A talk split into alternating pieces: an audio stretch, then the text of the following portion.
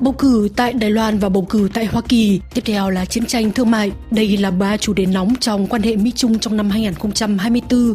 Úc hạn chế gửi quân tham gia liên minh chống Houthi, tập trung lực lượng ở khu vực lân cận và Biển Đông. Chiến đấu cơ Mỹ F-15 hộ tống ông già Noel đi chưa qua. Bánh quy Oreo gây scandal ở Mỹ vì giảm bớt kem đúng dịp Giáng sinh. Thưa quý thính giả, trên đây là một số chủ đề trong số cuối cùng của năm 2023 của tạp chí Thế giới đó đây. Sau những tháng đầu năm 2023 sóng gió vì khủng hoảng kinh khí cầu gió thám, chất bán dẫn và cạnh tranh quân sự, Trung Quốc và Hoa Kỳ đã cố giảm căng thẳng trong những tháng cuối năm. Đỉnh điểm là cuộc họp thượng đỉnh Joe Biden Tập Cận Bình vào ngày 15 tháng 11 tại San Francisco, Hoa Kỳ, bên lề diễn đàn APEC. Hai nguyên thủ bày tỏ mong muốn chấm dứt tình trạng quan hệ song phương rời tự do. Tuy nhiên, đó mới chỉ là thiện trí chưa có tiến bộ. Hãng tin Anh Reuters cho rằng tình hình không hẳn khả quan trong năm 2024 với ba hồ sơ lớn tác động đến quan hệ Mỹ-Trung. Đó là cuộc bầu cử tổng thống ở Đài Loan, cuộc bầu cử tổng thống ở Hoa Kỳ, rồi xung đột thương mại vẫn tiếp diễn. Chủ đề đầu tiên là vấn đề eo biển Đài Loan. Ngay ngày 13 tháng Giêng năm 2024, cử tri Đài Loan đi bầu quốc hội và tổng thống. Ứng viên tổng thống Lại Thanh Đức và ứng viên phó tổng thống Tiêu Mỹ Cầm của Đảng Dân Tiến cầm quyền hiện đứng đầu các cuộc thăm dò đều bị Bắc Kinh coi là phần tử ly khai và bác mọi đề xuất đàm phán của ông Lại.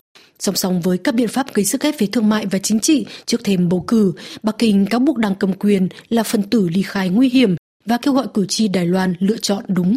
Đối với Mỹ, Trung Quốc cảnh báo mọi ý định can thiệp Đặc biệt là sau khi đạo luật ủy quyền quốc phòng năm 2024 được Tổng thống Joe Biden ký ban hành vào ngày 22 tháng 12. Trong buổi họp báo ngày hôm sau 23 tháng 12, người phát ngôn Bộ Ngoại giao Trung Quốc Mao Ninh phát biểu. Chúng tôi yêu cầu Hoa Kỳ áp dụng nghiêm túc cam kết của nhà lãnh đạo Mỹ là không ủng hộ Đài Loan độc lập, chấm dứt thao túng vấn đề Đài Loan, ngừng gây nguy hiểm cho hòa bình và ổn định ở eo biển Đài Loan, đạo luật ủy quyền quốc phòng năm 2024 thổi phồng mối đe dọa Trung Quốc, gạt bỏ các doanh nghiệp Trung Quốc và hạn chế trao đổi kinh tế và thương mại thông thường, cũng như trao đổi văn hóa giữa Trung Quốc và Hoa Kỳ. Điều này không có lợi cho cả hai bên. Theo Reuters, Mối quan hệ giữa hai đại cường có lẽ sẽ được xác định qua cách phản ứng của Bắc Kinh về kết quả bầu cử Đài Loan. Nhiều nhà phân tích thì cho rằng ông Tập sẽ tiết chế biện pháp đáp trả quân sự trong trường hợp ông Lại Thanh Đức thắng cử với hy vọng tránh xảy ra xung đột. Tuy nhiên, Đài Loan đã được đặt trong tình trạng báo động cao trước những đe dọa từ Trung Quốc trước thềm bầu cử. Chủ đề thứ hai là bầu cử Tổng thống Mỹ.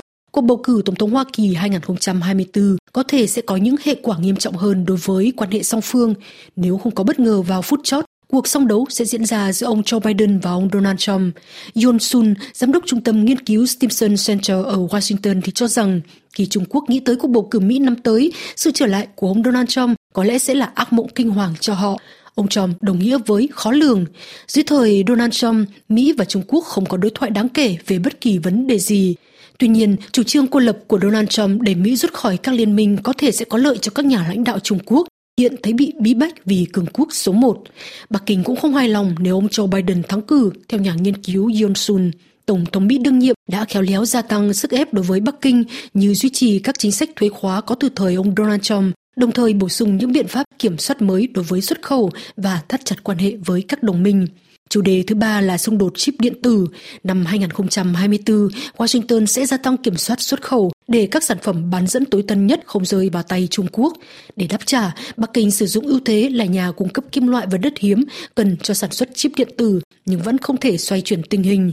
Trong khi đó, các biện pháp trừng phạt nhắm vào các công ty Mỹ có thể sẽ khiến vốn đầu tư bị rút khỏi Trung Quốc, trong khi Bắc Kinh thì lại đang rất cần để thúc đẩy tăng trưởng kinh tế. Một dấu hiệu khác là năm 2023, chính quyền Joe Biden đã lập một tổ công tác chống tình trạng cố tình chiếm dụng trái phép những công nghệ nhạy cảm của Hoa Kỳ.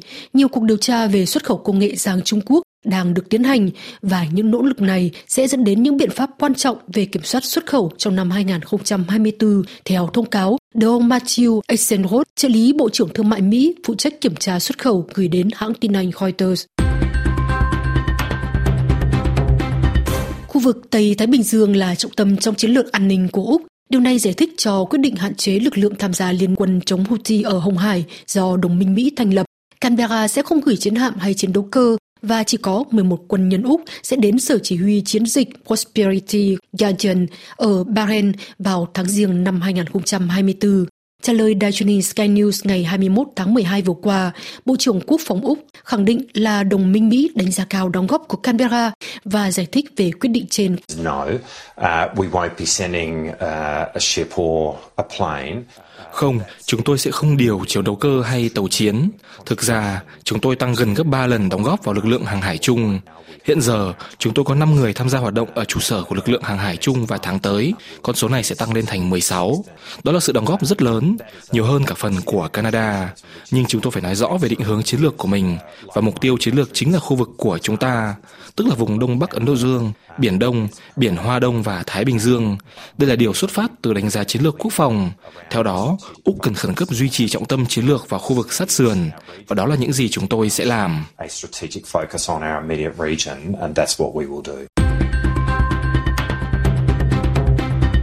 Chỉ trong một ngày 24 tháng 12, ông già Noel đã phát 5,5 tỷ món quà.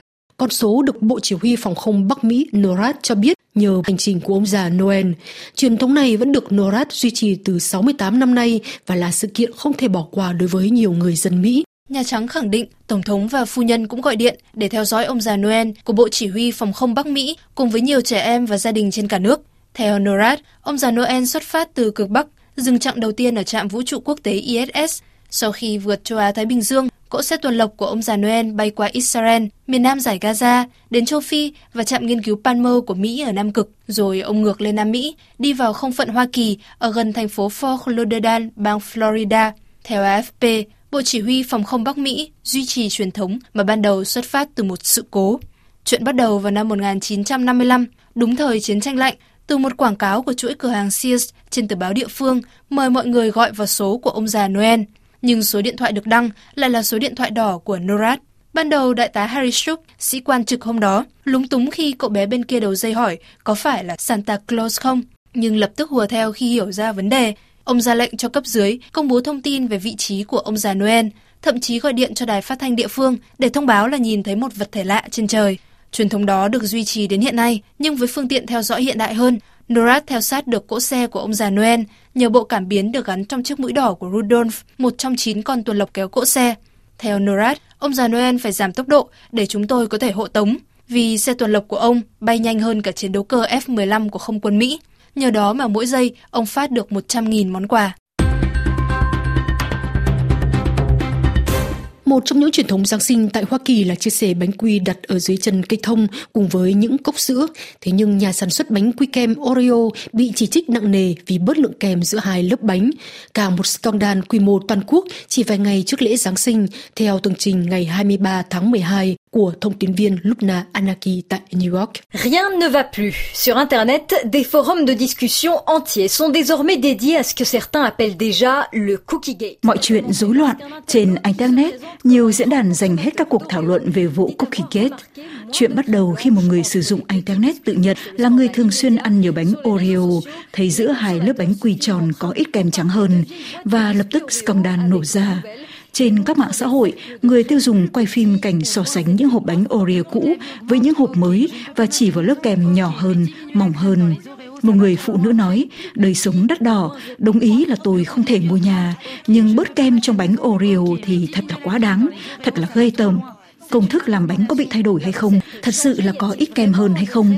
Nhà sản xuất Oreo khẳng định là tỷ lệ kem và bánh không thay đổi. Tuy nhiên, những phát biểu đó không đủ xoa dịu cơn giận dữ của những người mê loại bánh quỳ được bán ít nhất là 20 triệu chiếc tại Mỹ. Một số người cáo buộc tình trạng lạm phát đã khiến một số thương hiệu giảm số lượng sản phẩm của họ và chuyện diễn ra với quy mô lớn đến mức ngay cả một số thành viên Đảng Cộng hòa hùa theo đổ toàn bộ trách nhiệm cho Tổng thống Joe Biden. Có một điều chắc chắn là tại Mỹ, người ta không đùa với bánh quỳ Oreo. Lubnana à, New York, RFI.